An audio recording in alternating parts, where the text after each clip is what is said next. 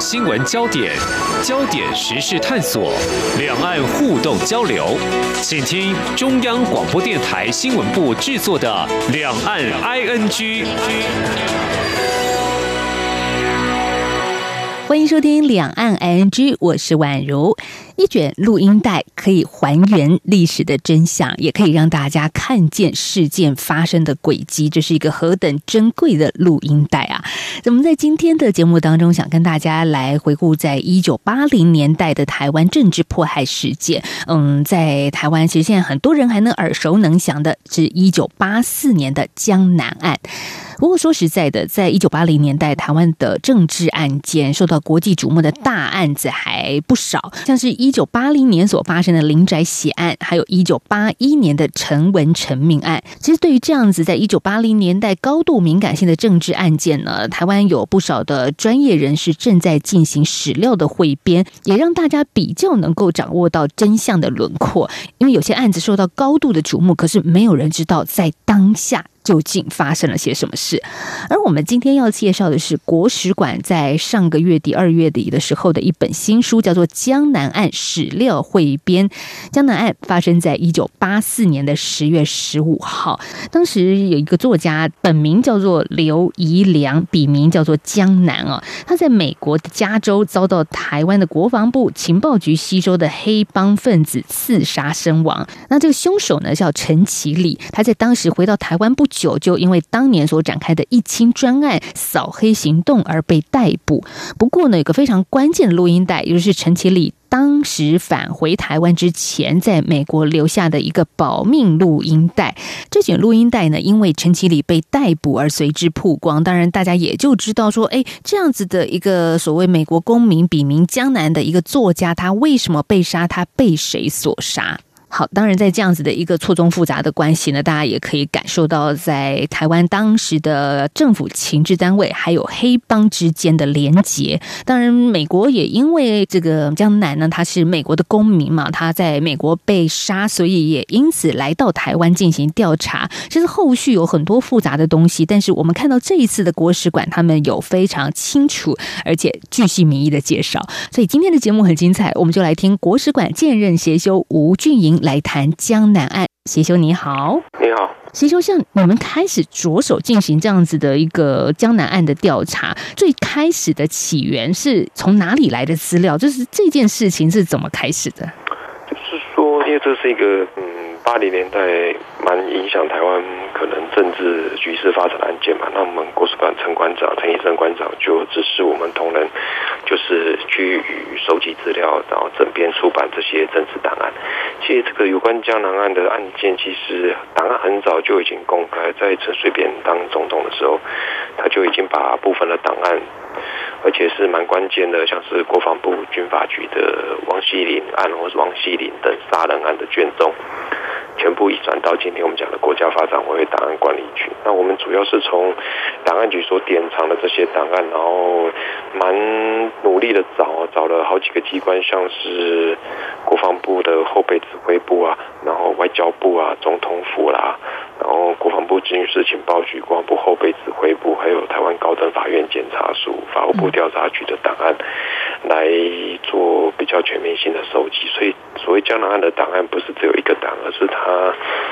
散布在各个机关的档案里面，那我们必须把它做一个可能筛选跟编辑出版的事情，这样。好，我们看到国史馆在这一次所出的新书里面，其实已经把江南案做了一个比较完整的编纂了，但是还不是全面的，因为有些档案还没有解密。所以我们在谈这个案子之前，哦，先来聊一下，身为一个历史史料的编纂者，怎么去面对这样的现象呢？这个尚未解密，好像就让人感觉是一个拼图，还有一块没有被拼完的感觉。我不晓得，像呃，协修您这边会不会有这种感受？那如果有这样的状况，国史馆你们在搜集史料的时候又该怎么办呢？哦，其实国史馆哦，其实没有什么太大的权利去去，比如说直接要求什么某个单位提出什么东西。我们其实都是就目前已经移转档案局或者是我们国史馆本身所典藏的档案来进行这个材料的收集啦。那我们并没有拥有像什么检调有什么调查权啊，或者等等之类的。我们其实是一个编纂转历史材料跟那个具有学术研究性质的机关这样。至于说这个档案的完不完整，其实我们这一次说档案还不够完整的原因，是我们自己从阅读档案的里面发现，诶，这份文件有提到某某材料啊，为什么我们都没有看到这些材料的东西呢？是从阅读既有的东西知道可能还有东西没有交出来，而不是我们已经知道有什么东西，然后我们拿不到哦，因为其实我们也没有办法直接。就跟什么 亲自单位，只是这样子想起来，哎，那个画面让人感觉很像是那种柯南，就是侦探，就是要不断的找出蛛丝马迹，然后再继续拼凑出来。但是拼凑的过程可能会出现一些困难，因为还没有完全被官方公布的档案。这个时候，其实对于史料的编纂的人员来说，也也只能说现有的资料我们看到了些什么。对，我们叫“屠夫夫妇”。很扼腕啊！就是明明我知道那边可能还有什么。对对对，所以我们这次说我们的那个江南，我们就特别提到了，就是说这个档案清查其实未尽全功啊，然后还是也有努力的空间。这样，所以我们来说，政府现在不断来做转型正义，做档案的清查，这个常常会在陆续的清查里面发现新的历史的事实，或是我们不知道的事情。这样，那有些也不是刻意的隐藏，而是。而是他不知道这些是你们要的，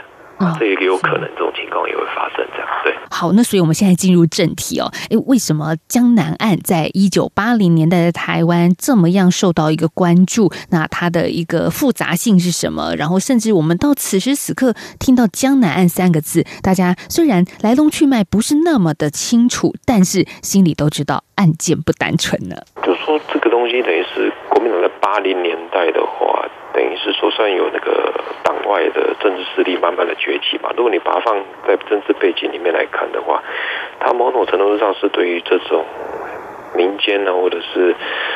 反国民党势力的某种一种镇压的行动啊。这个模式呢，之前你也提到，就是像这个林宅血案、陈文成命案，那这些我们过去呢可能对他都有各种的臆测，说可能是他杀了等等之类。可是我们没有办法。在里面看到直接的证据，可是我们这些，我们觉得江南案看到了，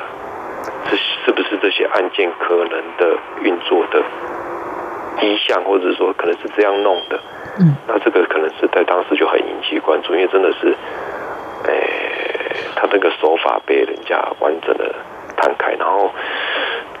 就是当事人他自己录了一卷录音带，他说是保命，可是他也是一个证据。大家也都在怀疑，为什么？你真的是被吸收，怎么会在一清专案要抓你呢？嗯嗯嗯。对，然后这个东西又牵扯到说，是不是有亲自单位彼此间不协调？包括陈其礼应该也觉得很纳闷吧？为什么？就他为国做事，为什么我还会被扫进去？对，他的他的包括他的自白啊，或者他常常在在讲的说，就是你政府单位没有协调好，为什么一清专案的时候第一个指名就要抓我？但抓他会不会是想要杀人灭口了？呃，刘一良一被杀之后啊，当时美国 FBI 就很快就已经介入到这个事情，就已经觉得这个不是单纯的那个情杀，也不是情，也没抢你的钱，嗯，也不是因为感情，也不是因为金钱，也不是因为什么结仇，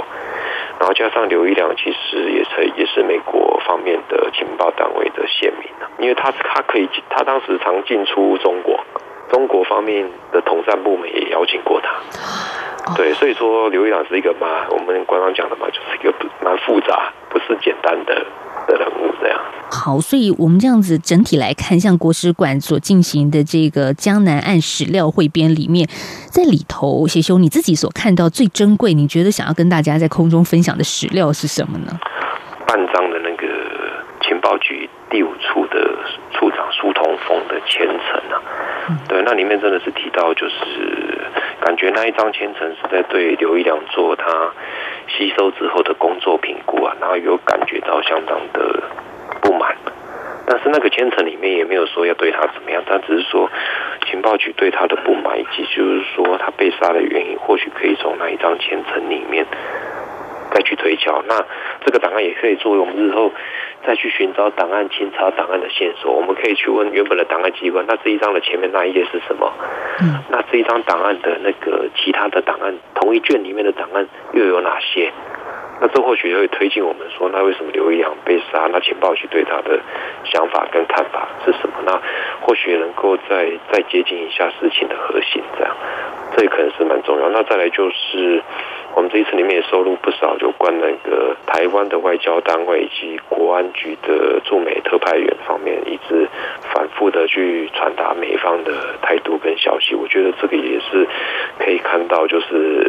我们一般民众可能没有办法看到这种国安高层的运作的档案，或许在这个里面我们都可以看到。因为我这一次特别，我们这一次挑了特别有关是说，那哪些档案是不是有特别呈报给蒋经国总统知道的？因为每天传回来。的消息很多，那我们尽量就是说挑那个总统过目的档案。那这或许我们也可以去思考说，那领导人怎么样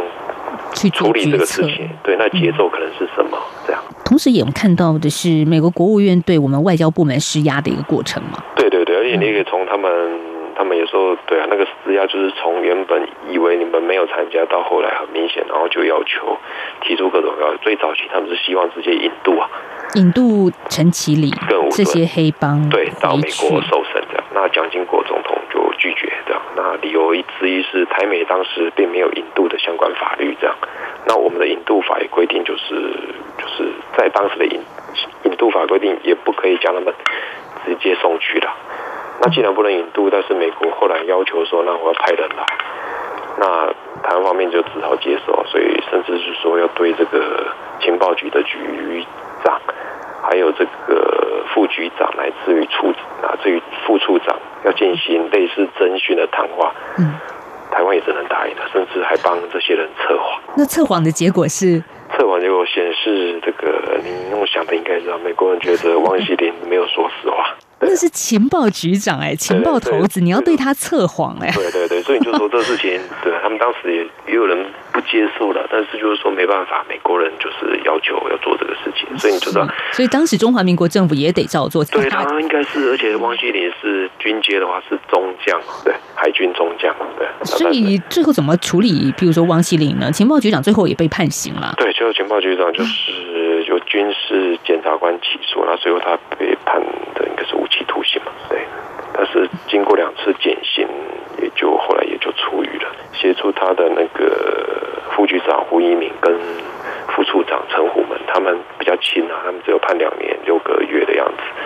但是执行大概一半就一年多就也就出来了，这样对。那也是有一点是高高举起，轻轻放下吗？把这个流程做完。哦，对，这个军事审判的那个当时也就是当时也都有在控制节奏，他们一直是说我们赶快把他起诉审判的话，那或许这个事情能够赶快的落幕，这样。所以美国有这个交代。对对对，一定要有个交代。所以就是说这个事情就是一定要一定要也也不可能判的太轻吧。对，汪希林判了无期徒刑，那不久之后他又被放出来了。对，因为他他在期间中华民国那时候有两次减刑条例啦，然后他就是他就是搭上这两次减刑条，连续减了两次刑，然后被特赦。对，他没有被特赦，他是因为减刑条例。对，减刑条例，然后经过两次，然后才才出来。他特色的事情是，当时曾经把它放到特色的名，那个行政院方面有把它放到特色，但是总统府方面是没有接受的。然后他大概执行大概六年了，六年多。对，是在当时要把情报局局长关押起来六年，也不是一件容易的事，在台湾内部的气氛来说吧。也算被关，但是他待遇跟人家不一样。哦，是啊。对，因为像我们国家人权博物馆的白色恐怖精美园区里面，嗯嗯，就有一个叫汪希林特区嘛。他是怎样住别墅吗？对，他就独栋，特别当时为他盖了一个独栋的，里面有起居的空间啊，有盥洗的啦，有客厅，有接待的，旁边有自己的围墙啊。哦。对，就他他他就住在里面的，而且后来把他移到阳明山的情报学校里面。情报学校有派专人来来来来服务他，对 对，因为我们这书里面有一些他那个获得两次减刑，然后出狱的时候一些任务规件，就可以看到他当时用了多少规模，跟每个月要花多少钱来做这个事。因为归建就是要把以前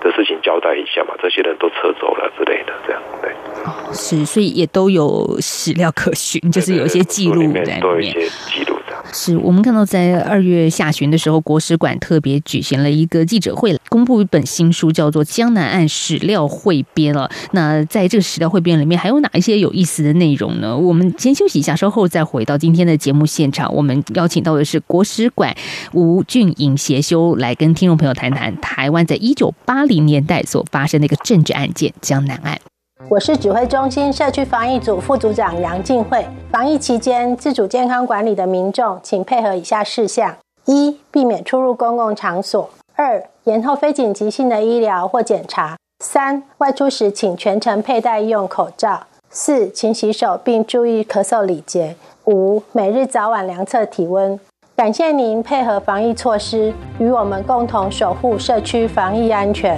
有政府，请安心。资讯由机关署提供。一起听最有 feel 的台湾之音。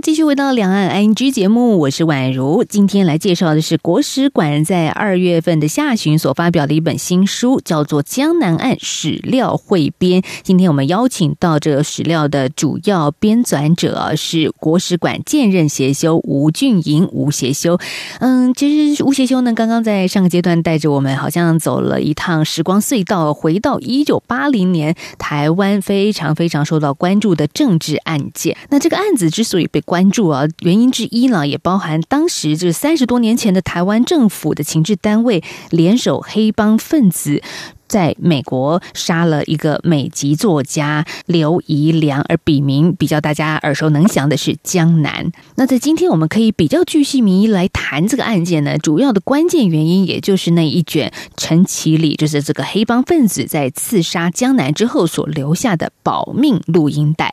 那里面的内容大概是什么呢？为什么我们会说它是一个破案的证据呢？呃，是这样的，因为陈其礼当时受这个汪希林的命令啊，跟帅玉峰两个人一起就到了美国，准备做行刺这个刘一良，也就是我们一般讲的江南，是吸收陈其礼。可是陈其礼是什么样的人物呢？陈其礼就是当时是竹联帮的帮主。嗯嗯，对，那帅玉峰的话也是竹联帮的成员，这样两人都是有黑道背景的人士。当时政府有一些构想啊，据官方的说法是说，他们想要发展这个在对中国的情报工作，那需要可能到世界各地发展情报的部件啊。那那个一些汪希林个人的交友关系，因为汪希林是透过电影导演白景瑞，然后再转，再经过帅玉峰，然后之后才认识陈启礼，所以他当时认为说这些黑帮成员可能在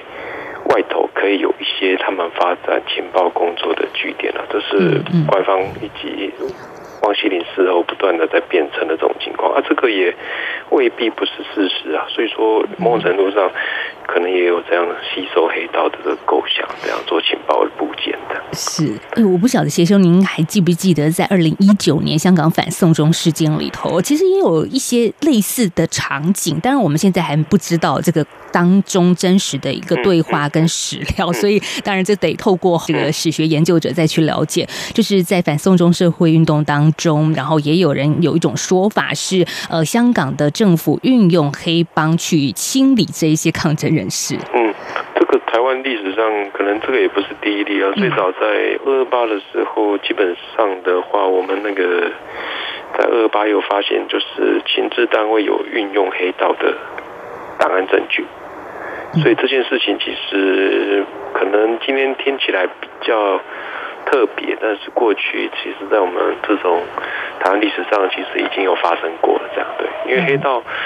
黑道本身那可以替刑事机关做很多资料收集的工作嘛，特别是情报收集的工作，它社会的触角也比较广。那这个其实，在历史上都是有迹可循的，对。所以黑白两道不是完全壁垒分明。对对对。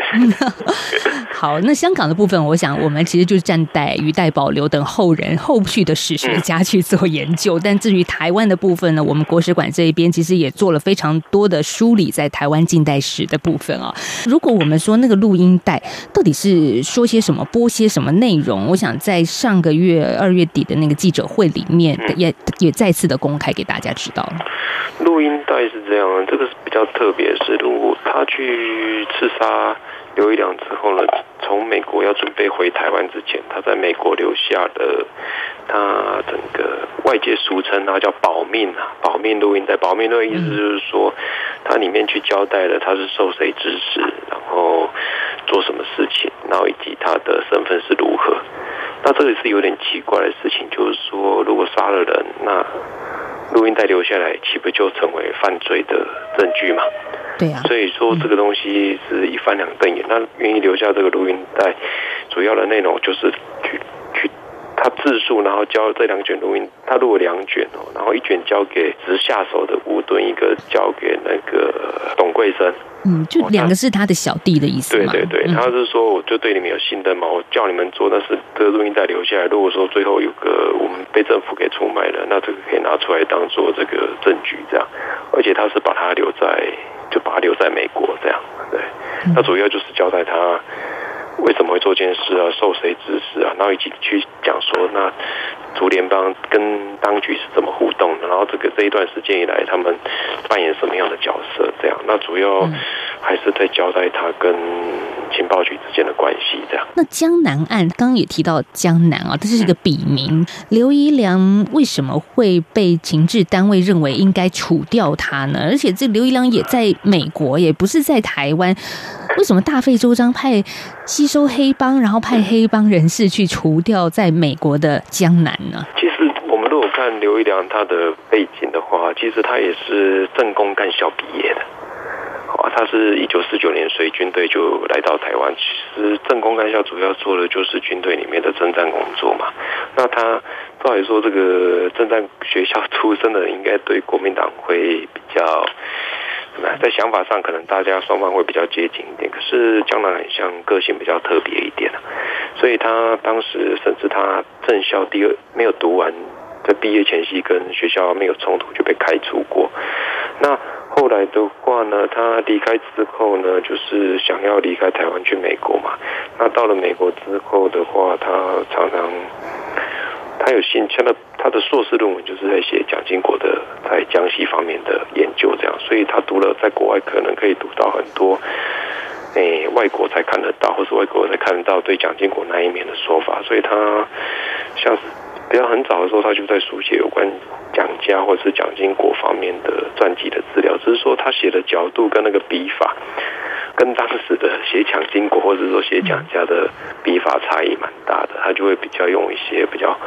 讽刺的，或是揭露他可能我们今天看来没什么，可是当时看起来是领导人的另外一面了，比如说强调他在俄国的方面的生活啦，好，这个可能过去就比较不会说这样，那他主要是他的他的那支笔啊，但是笔可能影响蛮大的。好，江南岸被受到最大的关注就是他的笔哦，因为写了很多跟蒋家有关的内容，而那个内容呢又不是很受蒋家所期待的。那再来是说他自己本身在情治单位工作方面的复杂性，也惹上杀身之祸嘛。因为算是情报局的聘用干部嘛，聘干嘛，然后他也定期的在回报一些美国方面的情况。那可能当时呢，他觉得有一个中国的官员可能可以吸收，叫崔正。那他把这个消息带回打，哎，写成情报回台湾之后，情报局曾经有派人想要去跟这个崔正，他所介绍这个崔正接触，可是那情报局派去的官员发现，他们在美国的时候，很像有人在跟拍他们，跟拍谁呢？跟拍跟拍情报局的人。对对对对哦，那他情报局方面应该是有事后有对他有相当不利的报告，然后这个事情也是发生在他被杀之前，大概是一九八四年七八月的时候，情报局曾经有派人到美国去，想要应该是要跟崔正一个中国呃算是民航方面的官员想要接触，这样，因为他的协会的江南协会的情报信里面都一直提到这个崔正他跟他的交往这样。可这一点的话，就是我们那一天发表会上有公布一个，就是我们的手册里面有一个档案是说，呃，当时美国人想要来问这个汪希林的时候，那汪希林有特别交代说，不，当时的情报局副局长如果接受美国人访问的话，千万不可以提到七八月的时候呢，我们情报局曾经派人到美国的事情。那你也由此可知，这件事情应该对情报局来说是蛮敏感的一件事情。嗯，所以这个档案这件事情有白纸黑字写下来要就是哦我们的书里面有那个江南的写回来的信里面，然后都有提到崔真这个人。那我们的书里面还有收到一张档案呢，就是那个档案不完整了哦，就是之前也有提到，就是只剩下半张纸。但是从那半张纸里面，我感觉里面写的内容也是在讲有关这个策反崔政，但是呢，情报局觉得王觉得这个刘一良啊，他说他用党他用一句话叫。诶，两边余力啊，两边都有，好像两边都有出卖情报员行踪的那种情况，这样。嗯嗯，对，所以这个从那个牵扯里面不完整的牵扯里面也推测到这样的讯息，这样，所以这个也可能是本次案件的一个蛮重要的原因。所以这样子来说，谢修像你们所进行这个江南案的史料汇编的时候，看到这么多的一些资料资讯，然后再把它精简汇整起来给大社会大众知道，那对于编纂的人来说，是希望大家看到些什么？我们可能可以去想一下，就是说，那一九八零年代是什么样一个政治气氛呢、对，然后这样的政治气氛的底下啦，那可是台湾的民主化能够还是继续的前进，那应该是我觉得这某种程度上是国民党这样的镇压可能不一定有效。嗯哦，然后但是我们这个民主化过程还是持续的推进。我觉得或许可以从从这个点这么这么可怕的事情，可是呃，可是当时整个台湾民主化还是持续的在前进。我觉得这个或许是我在编史料时候也是会在想的那个问题。我们可能要想象一下，如果说因为写个，如果只是写。到外面传写个东西又这么危险的话，那可能对大家的威胁是很大的。江南最明显给人家知道就是他他是比较拿笔的异议分子，当然他的身份也不是很简单。那但是就说这个呃这个言论的部分，可能大家会蛮担心的。可是似乎这样国民党这样的镇压，可能在一九八零年代，可能最后是没有成功的这样。当时的保守势力跟所谓推动台湾走向民主化这两海，其实也有彼此的角力。然后最后，我们也看到此时此刻的台湾，当然是一个走向民主化，也慢慢的在进入稳健的过程哦。但是在一九八零年代的政治氛围，或者是那个肃杀的气氛，甚至美国与台湾的关系，大家就可以感受到当时的不简单，以及现在的不容易。嗯，其实如果我们这样子说到，我们有留下这么多的史料，还有一卷录音带，在三十多年前就已经诶大家知道了这件事情。可是像林宅血案，您您能够想象吗？就是如果那个真正执行的凶手突然有一天站出来说是我，然后呢，我当年做了什么，也 也让台湾人民所有人知道，哦，原来我们曾经经历了一个什么样的一个真实的历史过程。嗯，这个。对啊，这江南案跟林宅血案就是完全不一样的发展途径。对啊，江南案的话，像处长会有一些专门的他们也试着去，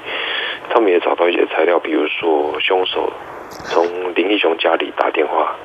到一家叫金琴西餐厅的那个电话的通联的记录，那某种程度上是一种暗示说事情已经办完了。那但是呢，我们还是不知道那个打电话的凶手是谁。是，所以还要继续请侦探 再再搜罗下去这嘛？个有时候政治案件这样，它有制造那个断点啊，就是说可能也是不一定有办法查得下去这样。对，而且刻意被断掉。对，或者是说有些东西其实你你想想看，如果说有些事情嘴巴能指示的，就嘴巴指示就好了，怎么还会去留下这种？还会让你看到的书面的文件呢，这也是蛮困难的一件事情。这样对，不一定是所有的政治案件都能够从档案里面找到解答。这样，它可能有一些因缘巧合机会。那江南案是比较特别的情况，这样不是其他案件都可能有留下这么所谓绝罪证确凿的这种东西的。而且你们编纂这些史料，虽然在过去我们叫做国家敏感的一些政治案件，但是现在再回头过来看，它其实可以给我们很多的一些思考的地方。好，我们在今天访问到的是国史馆兼任协修吴俊莹吴协修，谢谢协修今天跟我们的分享，好，谢谢谢谢。好，也谢谢听众朋友今天的收听喽。其实更详细的内容，大家可以搜寻国史馆新书《江南岸史料汇编》。好，今天节目进行到这，我们明天再聊，拜拜。